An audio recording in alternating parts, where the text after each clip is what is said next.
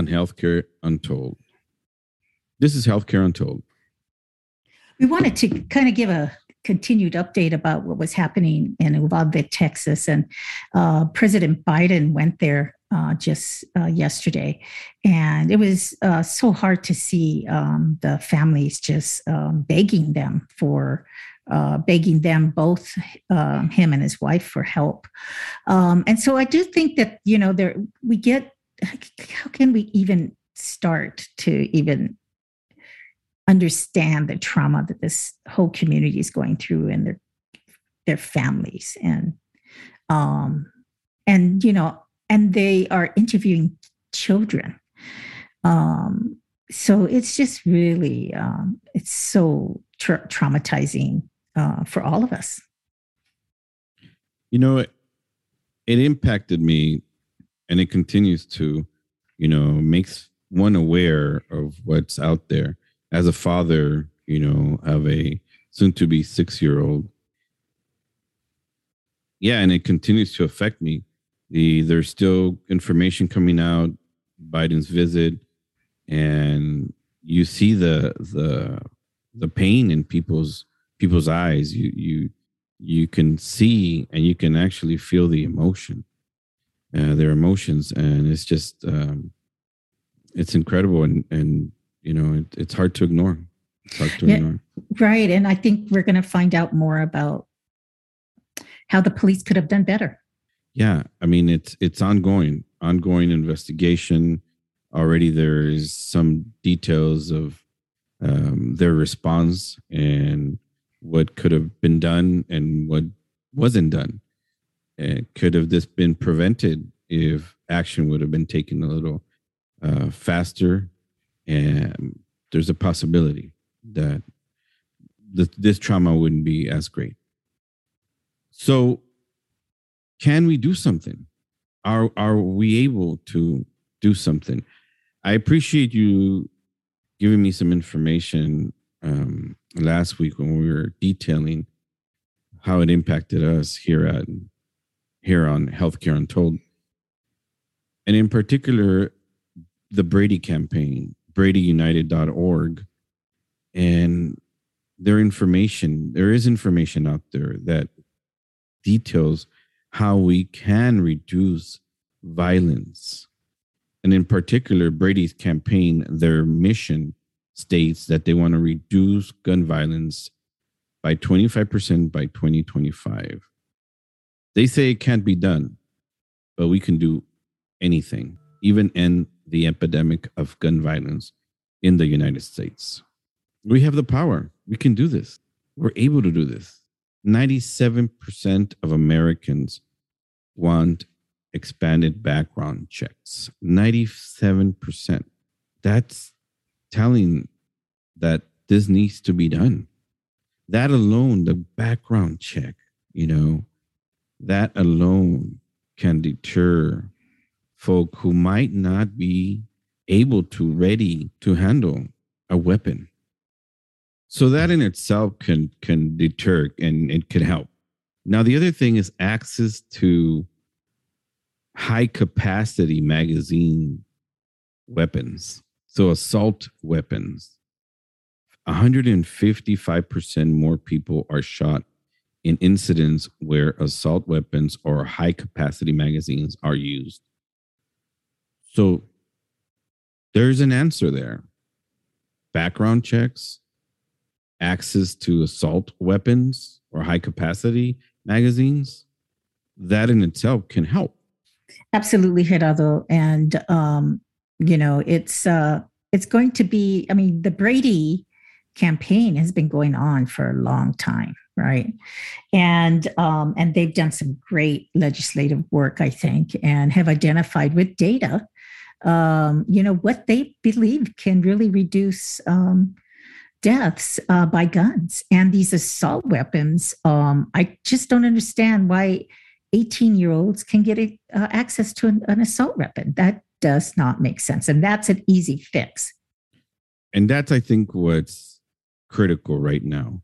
You know, understanding that we can make a difference. We can make a difference by following proper law, changing certain laws, and understanding that policy needs to change in order for all this to happen.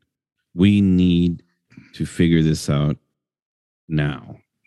There's been so much pushback to uh, Abbott and also to Senator Cruz, who uh, just don't want to deal with this. They do not want to do anything around guns. And so um, it's just awful that a community like Uvalde has to carry the burden for the federal government, the state government, and the local government with the deaths of their children. And all of these children have died in vain because we don't have the political um, courage to do things that seem so simple in data to really make a difference. And so, you know, when you think about the community in Uvalde and what they must be going through now, and I could probably predict that their mental health system isn't very, um, you know, does probably doesn't have a lot of of mental health clinicians in that community. And can you imagine the amount of need that these community members are going to need? uh, to go through this. And one of the things, the strength of Latino communities is families. And this was a multi generational community where you had grandparents taking care of their uh, grandchildren. Um, and so, you know, we have to count on the fact that these families are going to support each other, uh, but they're going to need help. And so we really encourage our, um, our listeners. Uh, we've been trying to find um, community groups and hopefully by the time this podcast gets um, published, uh, we can put up some of the community groups in Uvalde who um, are going to need our support. You know, I was reading uh, NAMI's website and understanding the barriers to mental health care for Latinos, our Hispanic community, uh, especially our youth. Approximately 34% of Latinos, our Latinx Hispanic community, adults receive treatment compared to 45% on average. So there's already barriers there language, poverty, less healthcare insurance, lack of cultural competence. And so there's there's these barriers. We're talking about a, a stigma. We're talking about what's going on right now in communities like Uvalde? Yeah, you know, when I was looking up some of the data on Uvalde, uh, I found that 25% of Uvalde uh, residents are uninsured under 65 years of age. So a quarter of the community um, uh, do not have insurance. Um, I mean, the community members will hopefully get the support in the coming months uh, from the federal government, particularly um, with resources. Um, but post that process, um, you know, it's going to be really important for communities like Uvalde to continue to uh, thrive to get uh, mental health support for their children. Um, and, you know, coming out of recovery of a pandemic where everybody was isolated for so long does not help in terms of people's mental health status. And then have guns along with that reading and understanding information on the Brady campaign, they're suggesting five ways that we can act now. One of them is to donate to bolster our work to prevent gun violence. You know, I that that thought right now there's a lot of people donating, helping the community in Uvalde, you know, which is much, much needed. Um, but when we talk about policy and we talk about groups that have a tremendous amount of funding, you know, at that level, which is a little bit on the sad side if you think about it, that in order for us to act and have our voices heard and speak to these lawmakers, we need money. You know that we ta- we know that there's these uh, mega groups.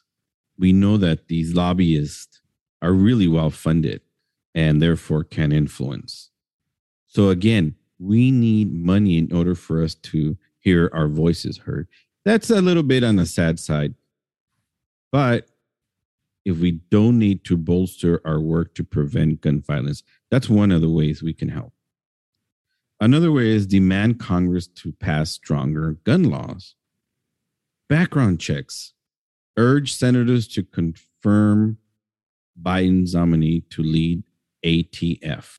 The federal agencies that oversee the gun industry. So, this is where it'll impact that federal agency that oversees the gun industry. We need to make sure that that person gets confirmed. Ask your friends and family do you lock up your guns? Several types of gun violence that's happening accidental. And then remember two thirds of the people with gun violence are committing suicide.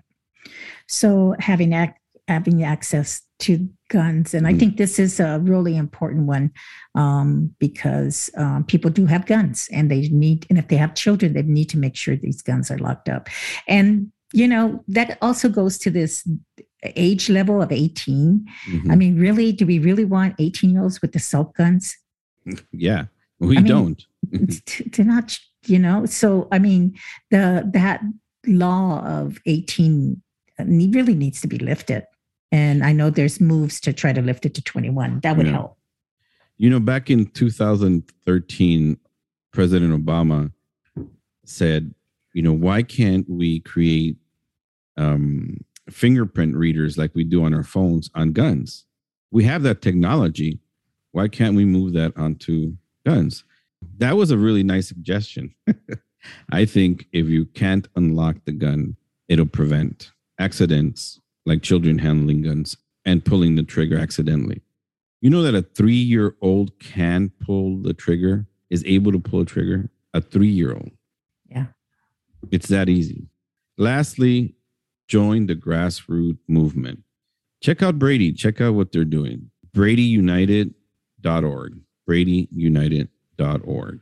And we send our strength and, and our um, our love to Uvalde and the families. And um, please look at our podcast, and we will have some um, local organizations that you could support in Uvalde. And um, it's just really important that Uvalde doesn't get repeated um, because we just haven't moved fast enough on dealing with this issue. And we have the data that shows that if we do changes in the laws and we ensure that people lock up their guns, um, you have a right to have a gun, but you do not have a right to commit a murder. As a society, we failed the 19 children and two teachers from Uvalde.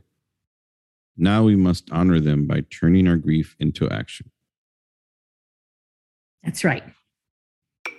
Healthcare untold. Healthcare untold. untold.